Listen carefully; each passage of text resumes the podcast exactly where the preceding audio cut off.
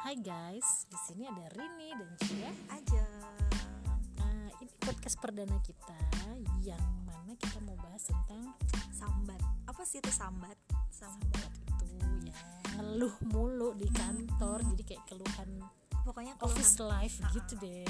ya jadi selama uh, beberapa menit ke depan kita tuh akan sambat ya karena project ini namanya sambat jadi ya apapun yang kita keluarkan kata-kata adalah Sambat. sambat So, ya. selamat menjadi sahabat alias sahabat sambat kita.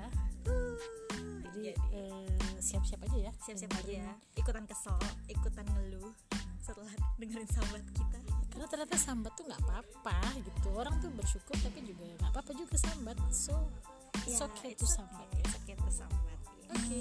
stay tune Stay tune ya.